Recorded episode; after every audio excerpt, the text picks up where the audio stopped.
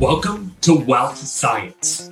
I'm your host, Jesse Fuchsia, Army Ranger, real estate investor, and income enthusiast.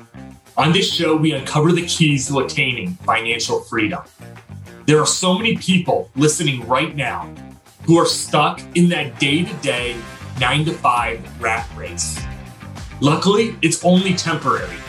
Each week, we bring on guests that help us discover the steps to build financial freedom, passive income, and generational wealth so we can live the life we were born to live. Money is freedom. Let's get to the show. Welcome back to another episode of Wealth Science. I'm your host, Jesse Fuchsia, and today's guest is Michael Bell. Michael is closing in on 17 years as the Chief Petty Officer in the U.S. Navy. He's an active investor in the lucrative niche of parking lots and also indoor and outdoor storage. He's a board member of the VIP Veterans in Parking Association. He was also just selected as a top member in the National Parking Association's 40 Under 40 Club. Wealth Science, I bring you Michael Bell. Michael, what's up, bro? Man, uh, Jesse, man, hey, thanks a lot, man. I'm happy to be here first and foremost. And um, hey man, I gotta tell you, you you got that voice, and when you read stuff like my bio, I'm like, man, that sounds pretty cool. It's your voice, man. You make, you hype everything up, so I appreciate that. Yeah, dude. I, I, yeah, bro. No, I'm pumped to have you on, and especially when talking about something like super unique. Like, I mean, I I love talking about you know anything real estate, crypto, stocks, and stuff like that. But when I look at like you know indoor, outdoor storage, like truck trucking storage, um, parking lots, it's like what are you talking about, dude? Like, who out there is bu- trying to buy a parking lot right now? So that's why I love having guys like you on. And it's like, hey, there are guys out there crushing it in these niches that not everybody's thinking about. So that's why today's, I think today is going to be such great value, bro. So, I mean, Mike, for the people who don't know who you are, dude, if you just want to take a few minutes and introduce yourself. Yeah. Hey, you know, I appreciate that. You know, I'm not crushing it yet, but I'm definitely moving towards the, the level of crushing this. So we'll get there. But, um, Hey, yeah, I've been in the Navy, like you said, close to 17 years. I joined back in 2005. I'm originally from Columbia, South Carolina. Um, you know, didn't really have a lot of options uh, coming out of high school, and I decided to hop into the military. And I'm glad I did, man. It really gave me, exposed me to the world, gave me a different perspective um, from growing up in South Carolina. And um, I got to do a lot of cool stuff. I'm still doing a lot of cool stuff, and I'm able to be a, a leader now and lead sellers and see kids who were my age at 19 years old coming in and try to help them guide them. So that's really a rewarding part of my life. Um, yeah, man. So flash, uh, well, go back about a couple of years. Uh, you know, I've, I've, deployed several times. I've been gone from home a lot, man, and um, ended up, you know, meeting my wife and you know, we had a couple children, and you know, it's one of those things where I started it started to weigh on me being away from home so much and not being able to spend time with my family. Because I, if you if you follow me on social media, you see it's all about the family. I love my family life, man. It's, it's everything to me, right? So I started looking at you know doing research and looking at different ways, like what what am I going to do when I get out of the military? How am I going to spend more time with my family? And I came across real estate investing, and of course I read Rich Dad Poor Dad, and I was like, whoa, what's going on with that, right? That's a big that's a big mindset shift. So you know, um, I started looking at different ways to invest and trying to put myself out there. And it, you know, I had a few starts and stops over the few over the last few years with um, military deployments and whatnot. Um, and then flash forward to the uh, the pandemic in 2020, and I joined I ended up joining a real estate mastermind called the War Room Mastermind, where it's, it's a real estate collective of military members, active and veterans, who um, they're all they're just getting after in real estate business. And uh, just being around those guys motivated me to put myself out there and try, really get out there and try real estate, give it a, true college try, right? So I um, started virtual wholesaling. Um, from I'm here in San Diego, and I was like, well, let me just start trying to virtual wholesale in the state of North Carolina. That was just totally randomly. I just wanted wanted to go and get go in a direction. Um, didn't really work out as well as I liked it to. Um, you know, I was able to find leads, find deals. I was doing cold calling, uh, text blasting, uh, trying to buy single family homes from um, from sellers, uh, getting yelled at, cursed out, threatened, all that good stuff, fun stuff. But um, uh, and I got maybe got a couple deals uh, stolen from me as well from some unscrupulous characters, but also met some really good folks as well in the uh, in the in the wholesaling space. Uh, especially a guy named Greg Burney out there. He's an investor in Greensboro, North Carolina. So if anybody's in Greensboro area, you look up a guy named Greg Burney, solid cat, man. He's going to take care of you. Um, uh, so from there, you know, once I uh, kind of, I was like, hey, I did something for a few months, and I was like, not really my thing. I learned a lot. I learned how to find deals. I learned how to, you know, I got over the hump of talking to sellers and being scared of talking to sellers. So, you know, eventually I was like, I want to try something else. Not really for me. So I'm going to shift. Didn't know what I was going to do. You know, I saw multifamily was really overheated and I, you know, I was like, ah, I don't know if I really want to do that just yet, but I do love multifamily. Um, I don't know what I'm going to do. I'm just going to, you know, just keep doing some research and keep talking to people, right? Um, and then I came across a social media post um, from uh, someone whose podcast I listened to a lot you know, over the last few years while I was trying to learn. And he put out a call to action. He needed help finding uh, mobile home parks um, and also parking lots. And so completely ignored the parking part of it. And I was like, well, I know how to find leads. I know how to generate a, a list and reach out directly to sellers. So I'm just going to take the leap. I'm going to reach out and find the, find what he needs and bring it to him, and then you know get a finder's fee or something. So that's what I did. I um I, I generated a list. I text blast a whole bunch of mobile home park owners, and I got a couple hits back. And for interested folks who were thinking about selling, so I you know I, I followed the directions on this guy's uh, post on his website to a T. Sent the post out or sent the sent the deals out, and um come to find out, uh, two weeks go by, I hear nothing back from the investor. You know, so I'm like, man, what did I do wrong? You know, I, I posted, I put it on his website, and I got no call back, no email back. So I got a little discouraged, but I was like, hey, no worries. I'll just uh, hit him up on his Instagram. That's where he sent the post. So I sent him a message on Instagram, no response, you know, nothing. So I'm like, well, dang. All right. And I really got discouraged then, like, man, what did I do wrong? Or is this guy really who he says he is? Things of that nature, right? Um, so another two weeks passed, and we're a month into it. And I'm still kind of texting the owners and talking to them a little bit here and there just to keep them on, you know, keep them there at bay. And uh, you know, I go to work one Monday morning. I'm kind of in a bad mood for different things happening, and I'm, I'm like, man. And then my investing is not going anywhere as like I wanted to. So you know, and I thought about because I used to be a Navy recruiter, and there's something they teach you like you keep going, you keep reaching out until you get a positive or negative response. And I realized I never got a response at all. So you know, for me, I'm like, okay, well, let me. What other medium can I find this guy on? So I reached out to him on LinkedIn, and 20 minutes later, I got a response. And I was like, oh, snap. He was like, oh, I'm sorry, I didn't get that. They, they received it on my website. And also, um, I checked my spam folder, I saw your messages. So that's when I found out that if you send somebody you're not friends with on Facebook or Instagram a message, it's going to go to the spam folder and you're not going to see it immediately. So I learned that lesson. I went and checked my spam folder because I thought the guy was still pulling my leg. And lo and behold, I had messages from people I didn't even know in my spam folder. So that was kind of cool. Um, so long story short, I know I like to ramble a lot, but long story short, um, he called on those deals, didn't, didn't wasn't able to buy any of them, but we got to talking about parking.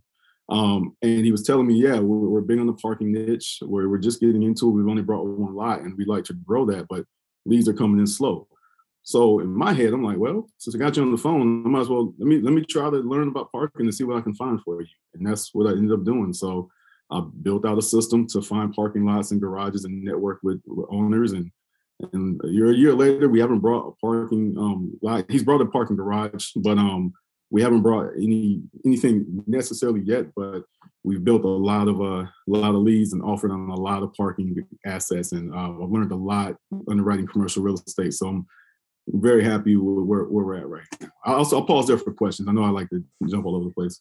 Dude, no, I mean, this is awesome. And like I said, just that level of persistence that went into this. There's been so many times where, even in my own life or career, where it's been like, dude, I failed twice. And it's like, hey, let's give this one more shot. Like, what if and I know there are people out there who are on that brink of like, do I give it one more shot? Do I not do it one more shot? But dude, imagine if you had never reached out and gotten on a call with that guy. Like, could it have spurred you down this path? So I just get motivated when I hear stuff like that because so many times that's happened to me, dude, where man, I'm coming up with nothing, coming up with nothing. It's like, let me give this one more try and I do it and then I break through and it's like, dude, it's the best feeling in the world. So I'm glad you, you shared that in your intro.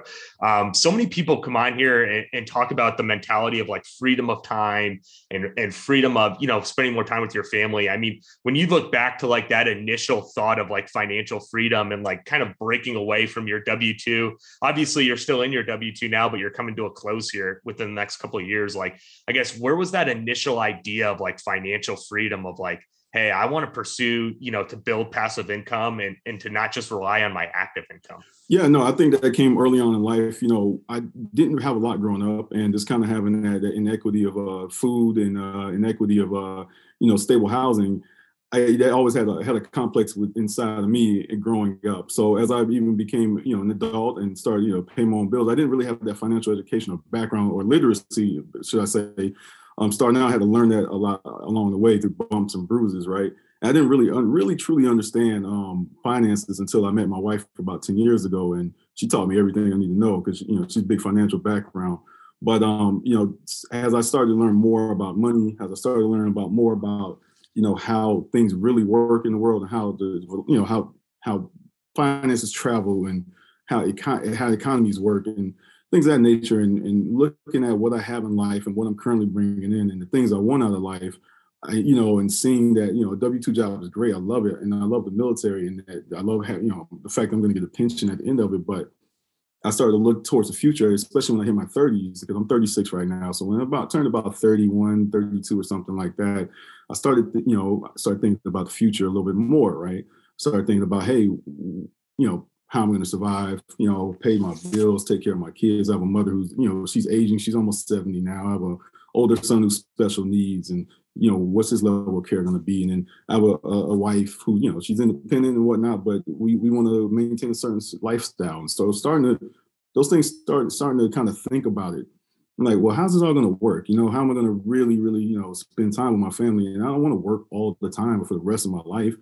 Who wants to do that? You know, like I want to work, I want to do what I want to do. And I think that's what really kind of spurred me to, to really look towards different wealth generating aspects. And, you know, I've looked at franchises, I've looked at different businesses. I'm, I'm in love with business altogether, but that really motivated me to start start my quest or my search. And then, you know, eventually I, I had enough pain or enough headaches over over time that that spurred me to action, you know, because everybody wants to do something, but what's really going to make you get up, get out and get it, you know?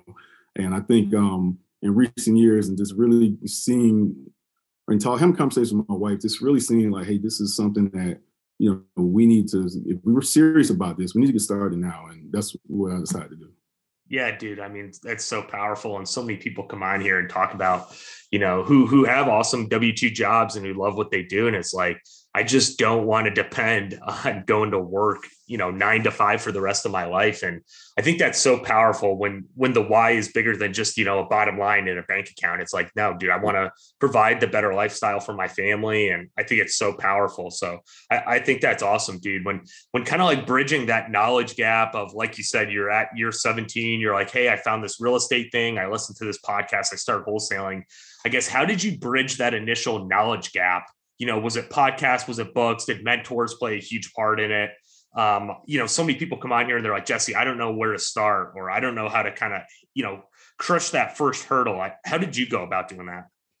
Yeah. So, um, and, and this is, and so preferences, what I do in the Navy, I'm what they call a Navy counselor. Um, and I'm more like a guidance counselor on steroids, right? I help people figure out their careers and next steps and really kind of motivate people to take that, that take that leap for say they're trying to go to that officer program or they're getting ready for retirement or say they want to go and start looking for a job because they're about to exit the service. So the art of the start is um really what I've gotten good at motivating people on how to start or find it or just pick a place and just go, you know. And so um I think for me just when I look at real estate investing, I kind of take the same approach of what I do in the military. I just look at, hey, okay, let's get all the information you can. You're not gonna have everything, you know, but try to get comfortable enough to and to be able to get started. Try to orientate yourself once you get in there and like, okay, I see how this is where I'm at. I see how it is, where do I need to go next. And also the major thing is, like you said, mentors talk to people who are doing it already, who are doing what you want to do, and really try to see if you can help them and provide value in any way, shape, form, or fashion. I know folks always say, "Oh yeah, I want to have a mentor. I want to, you know." I want to provide value, but what does that really mean? And that can mean a lot of different things to a lot of different people. So you have to just really talk to a lot of folks who are doing it, be able to um, realize that you're not going to be able to work with everyone, or people just aren't going to be able to have you do anything for them sometimes because it's just that you just don't fit into their organization, and that's okay. But you need to, if you talk to enough people, like truly talk to enough people, don't just say, yeah, I talked to some folks, but really get out there. Like I'm, I'm, I'm big on making lists, right? I make a list of people to talk to. I make a list of phone calls to make. I make a list of all types of things and work the list.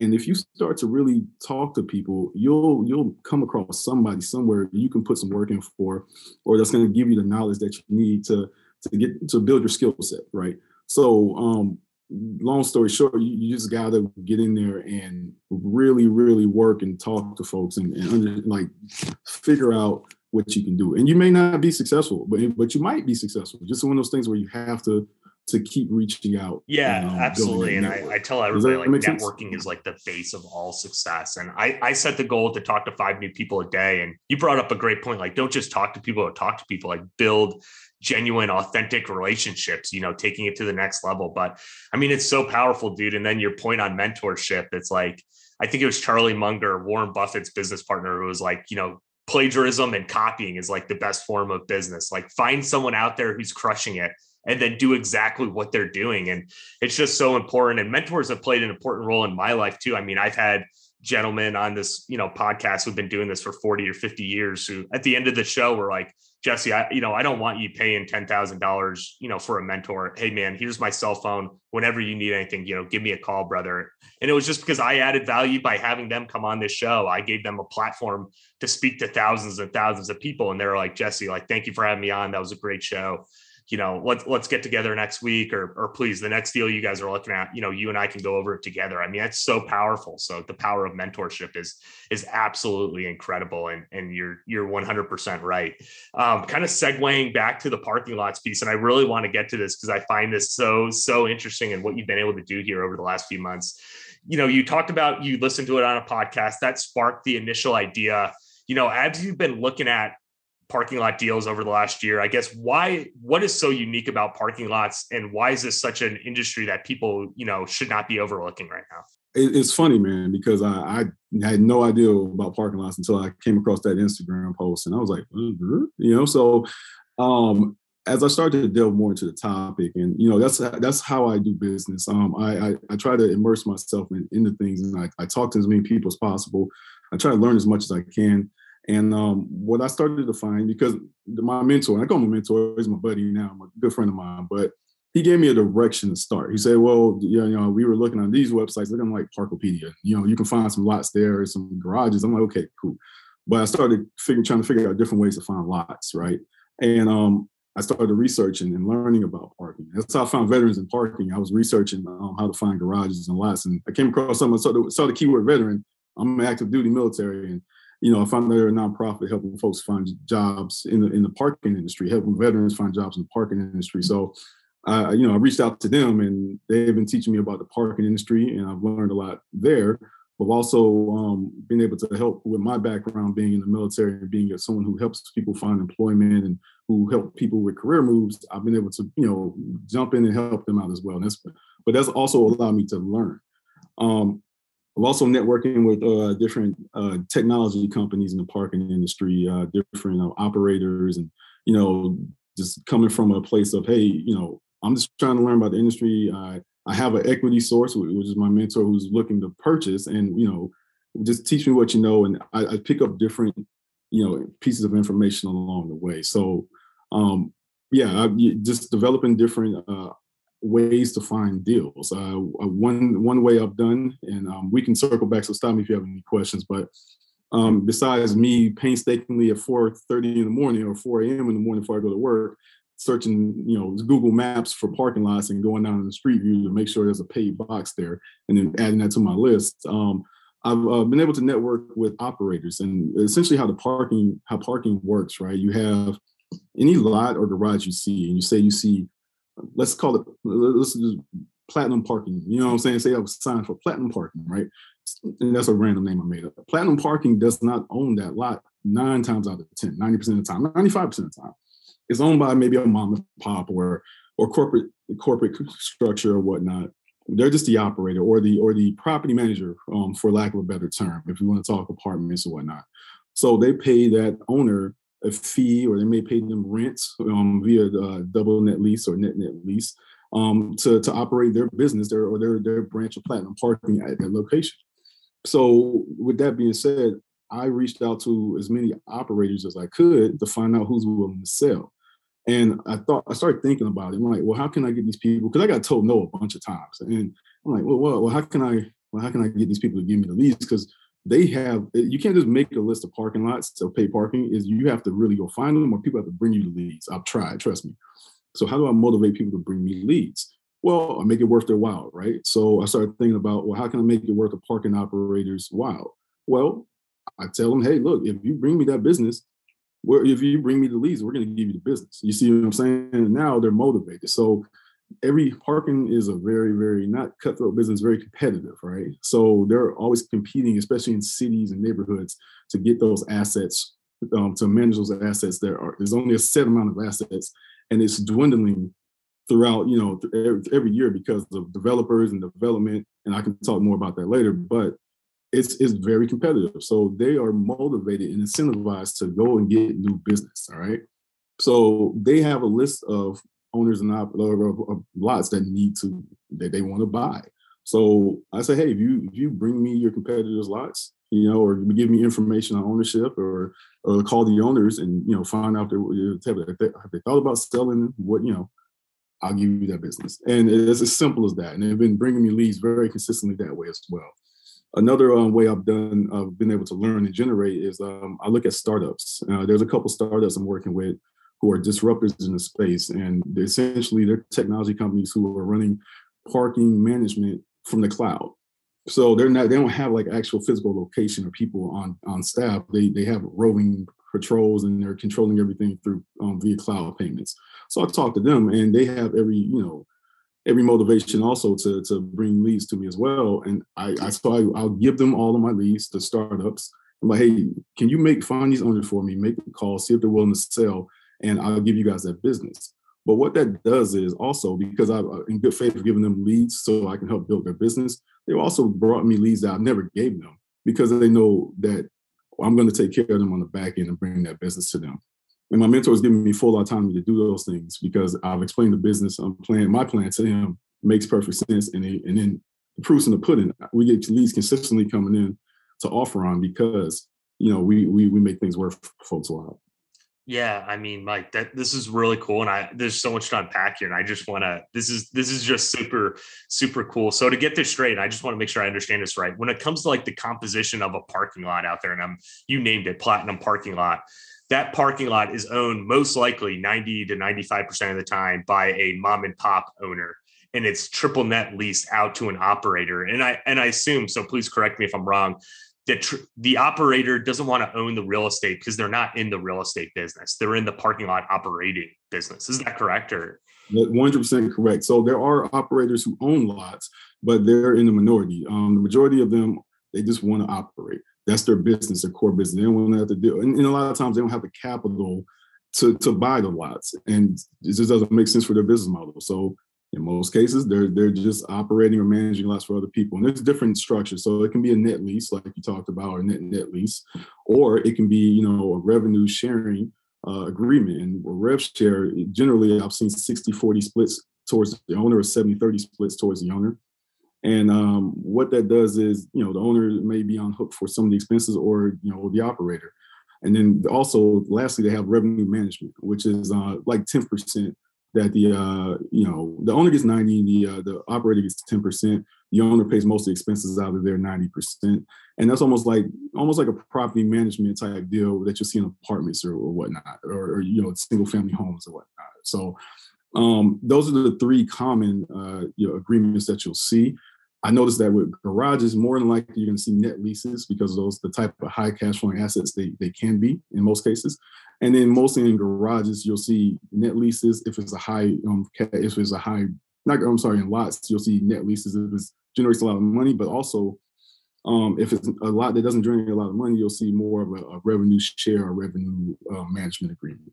Does that make sense? Yeah, yeah, absolutely. And when I look at parking lots as a whole, I guess what's super intriguing, I love the idea of like assets. A, where most likely your tenants aren't sleeping there. Probably some people might crash in a parking lot, but hopefully they're not. But B, you know, there's very little overhead. You're not laying like septic tanks, you're not laying water, utilities um, stuff like that. And then when I look at like the supply and demand, and you already touched on this, and I, I don't want to gloss over this because I think it's important. I would say probably the majority of parking lots out there are in what I'd refer to as like the pathway of development in in major cities and stuff like that. So a those are going to get bought out and developed but also you look at the de- the demand and the increase of you know cars that are on the road and and what's boomed during covid is more people are buying cars. I mean it's it's crazy right now. So you have an increasing demand with a decreasing supply. So i guess that's like just the overarching i'm like wow this is super cool how you stumbled upon this and are, are now looking at this asset. Um, when when it comes to like if you could just maybe break down and i know you touched on a little bit like the uh, the income and the revenue and stuff like that, and what the splits might look like between the owner and operator.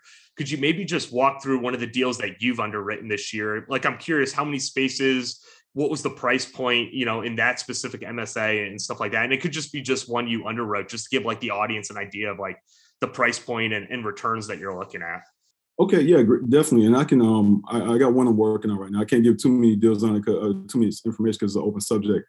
But um, and I can talk. So that's a, actually a very large deal, and I have a smaller deal that I was offered on. Um, that's pretty small, and I can talk about that. But if I could take a step back, because you um, you jogged my memory on something I wanted to cover today, and that's talking about um, you know, with with parking, it's a shrinking supply, right? Which is going to make it more valuable because I you know, it's not easy to, to buy or find parking lots right now or garages because you're competing with a lot of developers, right? And um, the reason why the parking supply is shrinking as much as it is, which, while intents and purposes, you buy a parking lot, but while the supply is shrinking, the value is going to go up, right? Which is what we want. Um, that's why I'm, I'm, I'm hard at working trying to uh, take one down. But the major thing is um, there's a, uh, a, a professor of economics at UCLA named Dr. Donald Shoup, and um, he's he's like a, he's like a guy in the parking industry. But they love him, right? They, um, so I, have done a lot of research on this. So essentially, he wrote a book called "The High Cost of Free Parking," right? And how that having free parking is is is is making housing prices or in city centers rise. You know, and I'm like, what? That makes no sense. But as I started to read the book, and it's a 24-hour audio book, by the way, so so all about parking is yeah. But um, as I started to read the book and they started to break it down, it actually made sense. So back in the 30s, 40s, 50s, when cities were starting to be really become dense and grow, right? The uh, urban planners came up with these ideas of off-street parking requirements. So if we're going to build, so if they're going to have someone build a high-rise development, well, we need to have parking. Not even thinking about, not even looking at who drives and who doesn't. They just, yeah, we need to have two parking spaces per unit, right? So what does that do? If you if a if a builder has to build has to make two parking spaces per unit, that takes away from the buildable space they have on a lot. So what does that do? You have to give two, say instead of having a 100 unit um, building, you might only have, be able to build 60 or whatever the case can be because you have to build parking for those particular buildings. What does that do for the, current, the existing units, the 60 units, that raises the price of those units, all right? So that price is gonna be transfer down to, to the consumer, right? So it's going to make housing costs or rent go even higher. So Dr. Shoup's uh, take on that is do away with these off-street parking requirements because they make no sense to begin with. And he goes through the science of how they came up with calculations, which long story short, 24 hour audiobook, what I got out of it, somebody just pulled it out of their behind. All right. So that's what I got. So somebody just made it up. All right. So with that being said, because it was made up and now as you know the housing crisis starts to progress and affordable housing, people are starting to realize we don't really need these rules. So let's get rid of them. And what that does is opens it up for builders to, to be able to pay more for land so they can build build more units. So most in connecting this to parking, that is allowing them to buy more parking garages and lots because that's flat usable land that can be developed very quickly. So um, having a parking garage or owning a parking asset, your your lot or asset is going to go up in value because a lot of cities are doing away with those rules and builders are able to pay more for housing. Does that does that make sense? Yeah, it did. Thank you. And I, I love talking about the concepts of supply and demand and why that supports such an amazing asset like this. So, dude, no, great point. And and thank you for saving me the 24 hours as well. I, I appreciate that for the uh, the Cliff Notes version. So yeah, there you go. Um, but but yeah, dude. but yeah, dude, if you could walk through kind of just one of the deals again, please share as much that you feel comfortable with. Don't feel pressured to, but just no, to like no, give absolutely. us an idea of like numbers and stuff like that. I mean, I'm really interested. Absolutely. So I'll go off memory here because I don't have my notes in front of me. So one deal that I came across months ago was in um, this was in Knoxville, Tennessee. It was around a uh, hospital complex. It was a uh, approximately a 25 space lot.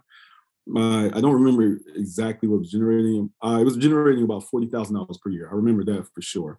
Uh, they were had a uh, a net lease initially. They were on their second net lease. It was owned by a family. It's still owned by the family. Um, the mother, well, it was a mother and father, and the mother's 90 years old now. The father since passed away, and she gets um, revenue from the lot. So she lives off that 40,000 per year.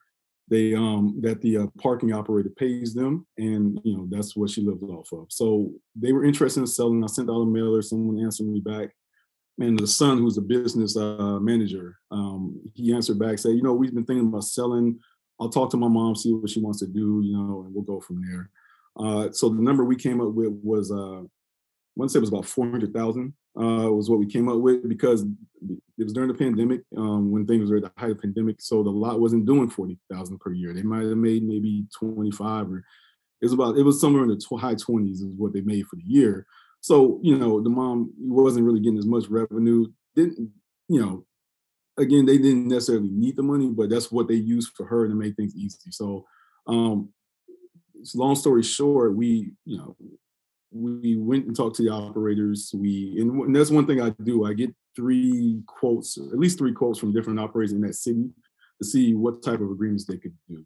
Um, so we got a favorable quote from an operator, and they uh, basically said, "Yeah, we can do this in a revenue management agreement or revenue share." But at the time, no one's really really willing to do net lease agreements because there's a lot of uncertainty with the pandemic. That's since kind of subsided, and now folks are comfortable doing net leases again. But um, yeah, so again, forty thousand per year. Wanted to buy it for four hundred thousand, and um, we ended up not buying that lot because they still wanted to use the revenue for the mom. But um, you know, I'll, I'll pause there if you have any questions on that particular deal. Yeah, that that's interesting. So Knoxville, I mean, pretty pretty nice secondary market there in Tennessee. So that that's pretty awesome as well, especially around a hospital, which even during COVID, obviously is is still in full in operation and stuff like that. So again, like hospitals are always going to have a demand for parking. People are we're never going to shut down the hospital. So I already like that this parking lot was co-located or adjacent to um, that. So how many how many spaces was this one? It was approximately 25 spaces. Um, and you know it was crazy because it was connected to another lot that the actual parking operator they owned that lot, so that's why they wanted the lot right next to it to add on to it. Um, so they were a potential buyer. So I was kind of competing with them, but I was able to build a relationship with the family that I, that I still have. Um, and that comes in the key in um, how I do business. Um, so the son who I was speaking with, he's a woodworker, and you know I got to talking to him, and we we hit it off. And I actually brought a piece of a wood uh, woodworking for my wife's birthday. He he carved it out with her name in it, and I have it hanging in my bedroom right now. So, um, so we have that relationship, and you know, at the end of the day, we left it as, say, look, Mike, my mom, you know, she's she's still on, still with us, and as maybe when she passes on, we definitely you're gonna be the first person we call because we like we like you, you're honest, and you know all that good stuff. So the relationship is there and I check in with him periodically as well. And, you know, even when I got the birthday present from my wife, this was about six months after I talked to him. So that's one of those things that, you know, just keeping that, keeping in contact with the seller and whatnot. I learned from wholesaling. But uh, yeah, that's, I think that's important when you when you're dealing with these types of assets. There's never going to be like, hey, you call somebody up and hey, would you like to sell? Sure. You know, it's not really how it works, especially for larger assets. It's more of a, a slower burn. And um, I'm glad that I'm understanding that and I had that wholesale experience that kind of helped me through that.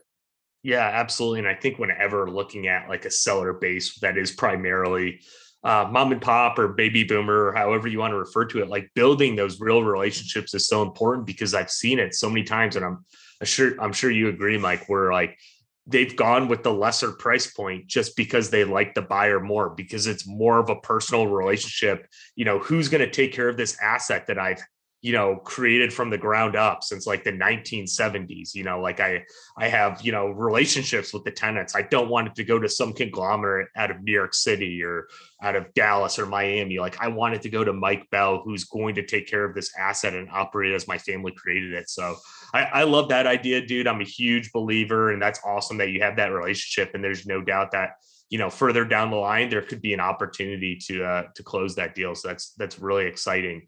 Um, could you kind of just brush over once again kind of the breakdown of revenue when it comes to like the parking lot? And i don't know what this knoxville deal it was. If it was so i tr- i assume this was a triple net lease to an operator that had some kind of split to it or could you just walk through that? Yeah so initially it was a triple net lease and um, a lot and what i noticed that over time that the the, the agreements and a lot of the operators they have built-in back doors to be able to exit out of a, of a net lease in, in, the event that an act of God occurs. The pandemic was definitely qualified as an act of God, so they're able to instead of being on the hook for that forty thousand, they were able to um, transfer to a revenue management, like I said, and only have to pay ten percent or only you know only get 10% and they get 90% of whatever revenue the lot brought in so they're not on the hook for that 40000 they're on the hook for if the lot only brings in 10000 they only have to pay 9000 for the year. You see what i'm saying? So that's the backdoor they have built in. So this particular lot wasn't performing as well but we knew that being around the hospital that it would kind of trend up. And it has gotten back to its uh and i checked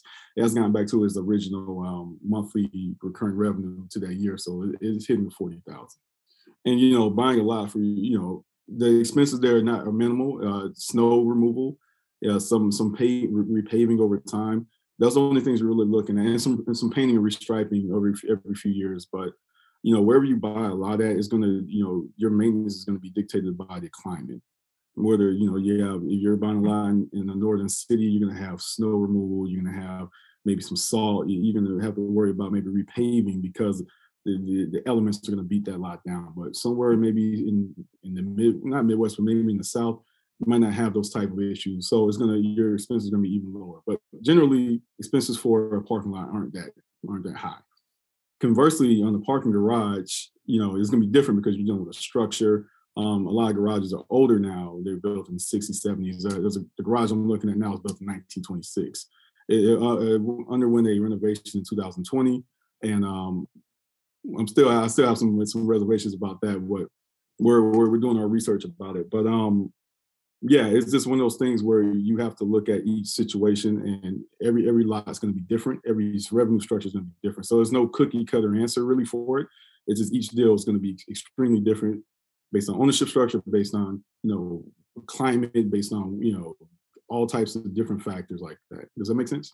Yeah, yeah, absolutely. And I, I just love, and I've already like talked about it. I don't mean to beat a dead horse, but I love like the assets out there, dude, with the low overhead. And in my head, it's like, how can I break this investment down to its simplest form? You know, what has the lowest overhead? What's going to have the least amount of headaches and what's going to generate the most income? It's like those three like stupid, just little checks, but it's like parking lots hit all those so what I what I noticed, and not to cut you off, what I noticed about parking lots is, um, you know, they're recession resistant, you know, because it's, it's generated on people traffic, and you you want to buy paid parking around areas that have generate people generators, such as you know central business districts um, that have you know office workers going in, such as you know uh, stadium traffic, arena traffic, entertainment districts. You know, they're, they're places that are going to draw people. What we didn't know, or initially that, um, or we found out that parking lots are not COVID resistant. You know, and that's the that's the problem or that you ran into. Now, the the parking companies they're nimble, they're swift, and they they embrace technology. So um, a lot of folks found different ways to to monetize and to monetize parking lots you know, think about stores, think about setting up clinics uh, in, in, parking lots. You know, a lot of people made revenue uh, revenue, generate revenue for different things, uh, like COVID testing and whatnot. Um, think about uh, last mile distribution. Amazon be able to kind of stage or set up on a parking lot. Um, those different ways to monetize were able to get a lot of people through the pandemic because they, they got smart, you know. Um, so again, COVID, like parking lots, recession resistant, not necessarily COVID resistant, but it was able to, if you, you were smart enough and able to look at different ways and what was going on, you could get companies in there to help you pay that, pay that debt down or pay those mortgages or, or make some revenue. Yeah, it's almost like as creative as you can get. Like there's no there's no limits and stuff. And I love that. Like whatever Amazon last mile, it's a it's a last spot staging launch area for Amazon and leasing to them just to cover your debt service.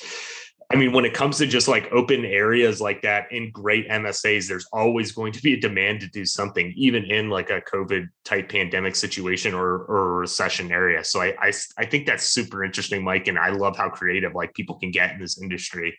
Um, I, I wanted to segue kind of as we get ready to like wrap up, but I, I really want to like touch on kind of also the truck storage and indoor outdoor storage piece. So I guess what what are your overall thoughts on kind of this industry? You know, what's your experience in it so far? What have you learned? Um, because we're looking at a deal in Oklahoma City right now that has a huge RV and boat storage play in it, which is super exciting because it boomed during COVID. And this is something that I think a lot of people are overlooking right now. So I guess how did you kind of stumble upon this and, and what are your general thoughts, you know, on kind of the truck and outdoor storage uh, type industry right now? Yeah, you know, it's crazy. Um, I, stumbled across truck parking um, by accident because I was researching uh, regular parking, right? and uh, I was like, and I get I set up Google alerts uh, in order to um, to get to define stories, and I get them to my email every um, every morning. So I saw, saw you know anything parking, anything garage related. But I saw truck parking. I kind of let me go down this rabbit hole, and I did. And apparently, there's a huge shortage of truck parking in the United States.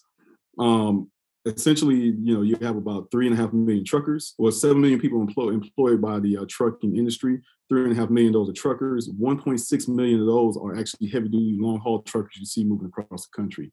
Um, there's only about approximately 600,000 parking spaces in the United States. There are legal parking spaces for truckers. And I thought about it. And as I started to really do more research in it, because I was intrigued, I'm, I'm just a student of everything, right? Um, I, I, started to realize there is a huge uh, there's a huge you know gap there for for parking for for truck park, truckers. Um, if you notice when you're ever on a road trip and you're driving at night, you'll see trucks parked on the side side of a on ramp side of a road. That's because they don't have parking. Man, I know what you're thinking. Like, why don't they just park at truck stops? That's not a truck stop business model. Truck stop business model is more so to get the trucker in, get them gassed up, showered, fed, and get them out. Because it only goes to be so much money you can make off the trucker in one turn, in one stop. So they have to get them in and out. So they're not the truck stops are not designed long term to keep truckers. So where do they park? They can't park at their destination because most companies don't want to take the liability. Plus, they don't have the space to house truckers. They're just there to drop. They just need you to drop your load off and go about your business. So there's not a, a, big market for short term, medium term, or long term parking out there for truckers. Um, most of the uh, the assets that you see um, are mom and pop owned fragmented marketplace, which is what I like to see. Um, not a lot of institutional players, and you can just like self. It's very similar to self storage, where you can buy something for fairly cheap and increase the value of that asset by maybe putting fencing around, some security cameras, maybe paving if you have to, but in a lot of cases you don't have to pave the lot. And you're able to charge rents of, you know, I've seen as low as $100. I've seen as high, as, especially here in California, 500 plus for just to park your truck for a month, or sometimes 25 to $35 a day just to park your truck. And there's a huge market there for that, as well as heavy equipment storage, porta potties, uh, you name it, just any industrial type of parking or asset parks, um, assets that you can think of, they all need a place to store their stuff. And I've done test ads on Facebook and Craigslist, and I've gotten many, many calls from people looking to park and their vehicles. So I'm like, there's a huge market here that needs to be tapped, and I, I intend to tap it. So I've been talking to as many people as I can in the space who's willing to talk to me and who's willing to do business with me and to make it happen. Yeah, dude, this is so exciting, and like like you said, the the demand right now for for uh, industrial parking is crazy, and and this deal in OKC directly adjacent to it, and it's zoned industrial too, is a gravel, just you know, two acre by two acre spot where there's literally 18 wheelers parked, and and I, it's like the bells are like going off in my head right now. Just so I heard this right, like I'm literally going to go back and listen to this episode like five times. Did you say there are 600,000 parking spots for 3.5 million um, total trucks. Is that accurate, or did I mishear that? That's affirmative. That's from that's a. Uh, so I pull my stats. I always get my information from reliable sources. So American Trucking Association has a lot of information on it. Uh, the OOIDA, which is the Owner Operator Independent Driver Association, they're like the lobbyists for truckers. They they they they're listed as truck parking or lack of truck parking is one of their top three issues that they have, in addition to um, in high insurance costs and also uh, electronic uh, tr- federal electronic tr- uh, logging or tracking of their of their hours of service. So those top three issues are what truckers are really really angry about, and but especially truck parking. There's even a law called Jason's Law. There was a gentleman I forgot his last name, but he was murdered um, because he had they, he couldn't find a safe place to park. He parked in a bad neighborhood and ended up getting shot and killed. Um, and, and, they named the law after him because this is a prevalent issue for truckers having safe places to park, um, as well as you know you protect their loads uh, also when they're not in service. And I mentioned the electronic service laws; they're federally truckers are now federally uh, regulated, where they cannot drive for you know extended periods of time without having a stop in between uh, like the eight hour mark or the 12 hour mark. So they have to stop, they have to park. So if you buy a, uh, a lot in a strategically located place around the interstate, uh, close to maybe a, you know, you know, close to maybe a, a well-populated MSA like a Dallas or Atlanta, where you know you can pick up some of that transient traffic, but also have that monthly traffic keep sustain you as well, because you're in a highly populated area. Then you're to have a, a, good high cash flowing asset there. So that's why I like truck parking a lot. Dude, this is so cool. And I, I can't get over this. Like this is this is interesting and and just so intriguing. I'm so glad you came on to talk it today because I know nobody out there is thinking about this. But there is so when I look at an asset again, you know, low overhead, massive demand, low supply Mike, this is a no-brainer, dude. This is literally a no-brainer, and and this is so exciting that you're you're tapping this right now. Um, as we get ready to wrap up, brother, I love talking mindset on here, and I think your story is super intriguing because again, you're you're doing all this while you're you know W two, married, multiple kids. I guess what is the mindset piece that goes into this every day, Mike? You know, balancing that work life, um, you know, scenario. Yeah, no, definitely, man. I appreciate that. Like so starting out, it was it was hard because you know I was like, man, I'm kind of beating my head against the wall. But now it's kind of like easier for me because you know, I, any given day I have a, a, a multimillionaire, uh, you know, calling me. We're talking, you know, they're calling me about deals, or you know, I'm I'm I'm, in, I'm getting in the conversation of rooms with people. I, I for instance, probably a year ago, I would never be in, you know, and now I'm having those regular conversations with folks that you know that that that's it feeds it feeds me and motivates me on top of that because they're asking me, hey, what about these deals, Mike? Hey, can you go find us and stuff? Because they know if they give me opportunity, I'm to go and, and I'm to run with it. So every day, you know, just being prepared because I have a lot of things, a lot of different things that pull at me. I have, my, you know, I, I make every Sunday I, I, make a list of what I need to do. Right. So today is Sunday. I'm going to be making my list weekly, religiously, because I got too much going on. I have work. You know, I write write down in my notebook work, what I have going on, where my objectives, family, what I need to get done to keep myself a hot water with my wife. All right. And real estate investing, who do I need to call to like really that's going to propel me to the next level this week? What do I need to do? And then also have what I need to do for Veterans in Parking, which is the nonprofit I'm a part of.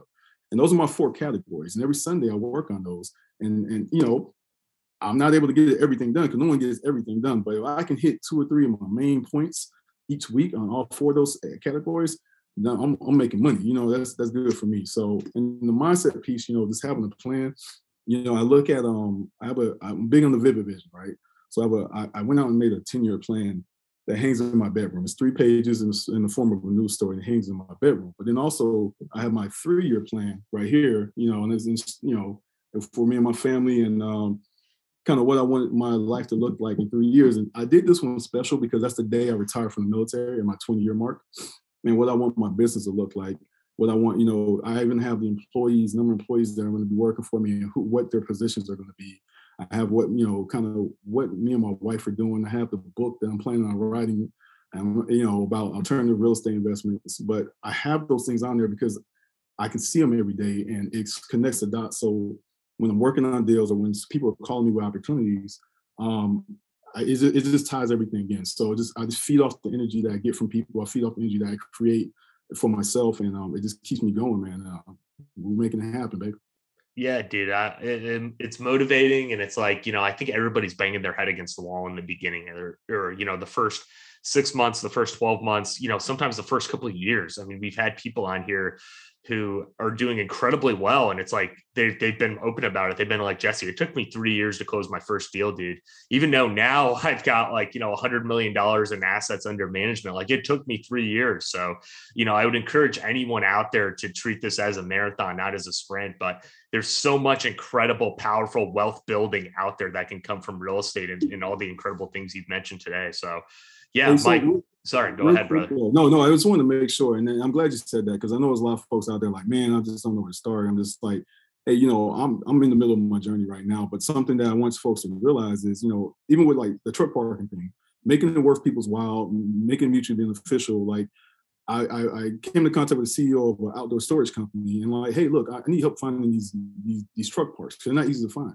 So, hey, if I give you the leads that I have, would you at least call them for me, and um, I can make it worth your while. But on top of that, I remember I talked to somebody in Atlanta a year before, after hearing about this guy's business, I talked to this guy in Atlanta a year before, and it was an airport parking company. They were struggling during the pandemic. So I was like, hey, look, I know, I know you guys, you say you do airport parking. Let me put you in contact with this guy in Atlanta who owns, you know, who owns an airport parking business, and I'll put you guys together as a show of good faith. And I did that. And now they're doing business together, you know. So and then the guy's like, "Well, Mike, what do you want from me? You know, you know, I, you know, I appreciate this. You put me in contact with the guy. I'm like, I don't want anything. I want you to work the leads for me, bring me the opportunities, and I remember you said, you know, you guys, you already did your your your initial funding round, you're, and you're going to be looking for a Series A funding round. Let me be an investor in the business, and I'll go and find other people who are willing to invest in your business as well.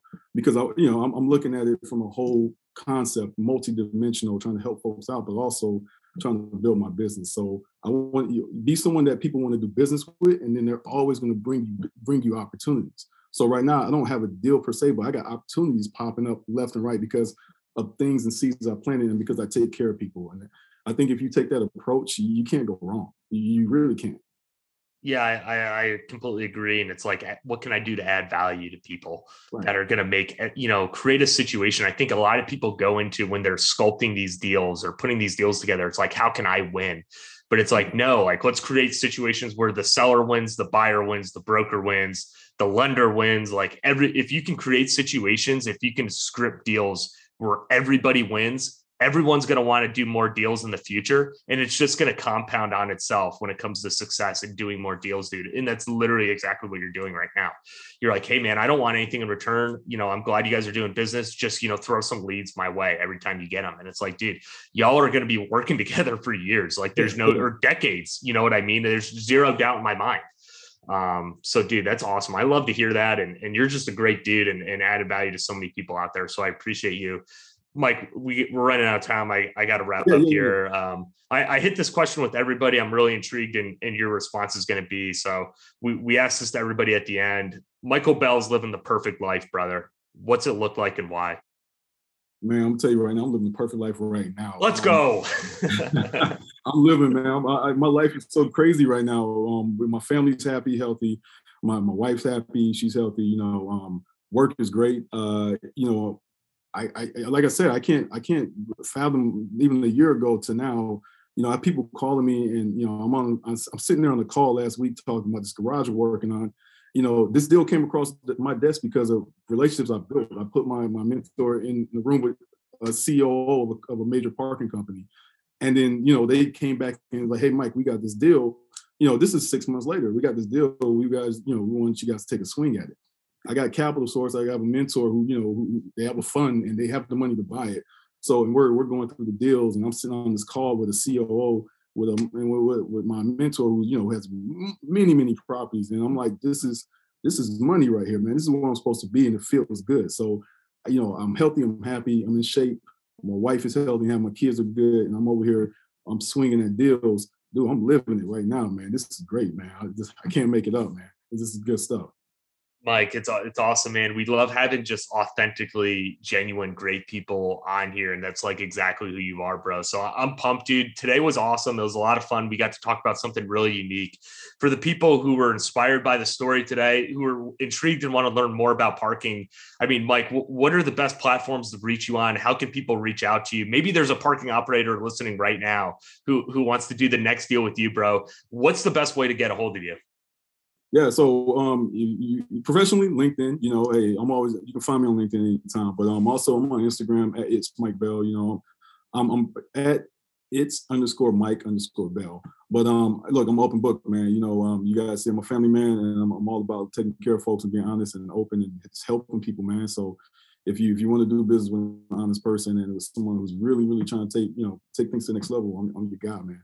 Yeah, Mike, thank you, brother. Thank you again for coming on today. I know we're we're we are uh, recording this on a Sunday morning, and it, you know it's family time right now. So I appreciate you taking the time to come on. And I had a blast, dude. I think this is going to add so much incredible value to to people out there, and and just your story, man, of where you've come from and where you're going to. There, there's no doubt in my mind that you know 2022 is going to be a big year for Mike Bell, brother. So I appreciate you coming on and and adding all this incredible value to the audience here on Wealth Science.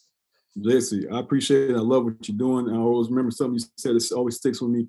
Just remember before you pick up the phone and talk to anybody, I am the prize, right? You said That's that. Right, brother. Stuck with, you. stuck with me, man. You're the prize, man. I appreciate everything you're doing, brother. Yeah, no problem, dude. We are we are the uh, gatekeepers of the ones offering an opportunity here in the uh, wealth building space of real estate. I am the prize, so I appreciate that, Mike. Thanks again, brother. Thanks for coming on Wealth Science, and like I said, 2022 is going to be huge for you, brother. No doubt in my mind. Likewise, man. Appreciate you, brother. Hey, thanks again for listening to the Wealth Science Podcast. Take some time to subscribe and leave us a review. It really is the basis that helps us continue to bring on amazing guests each week.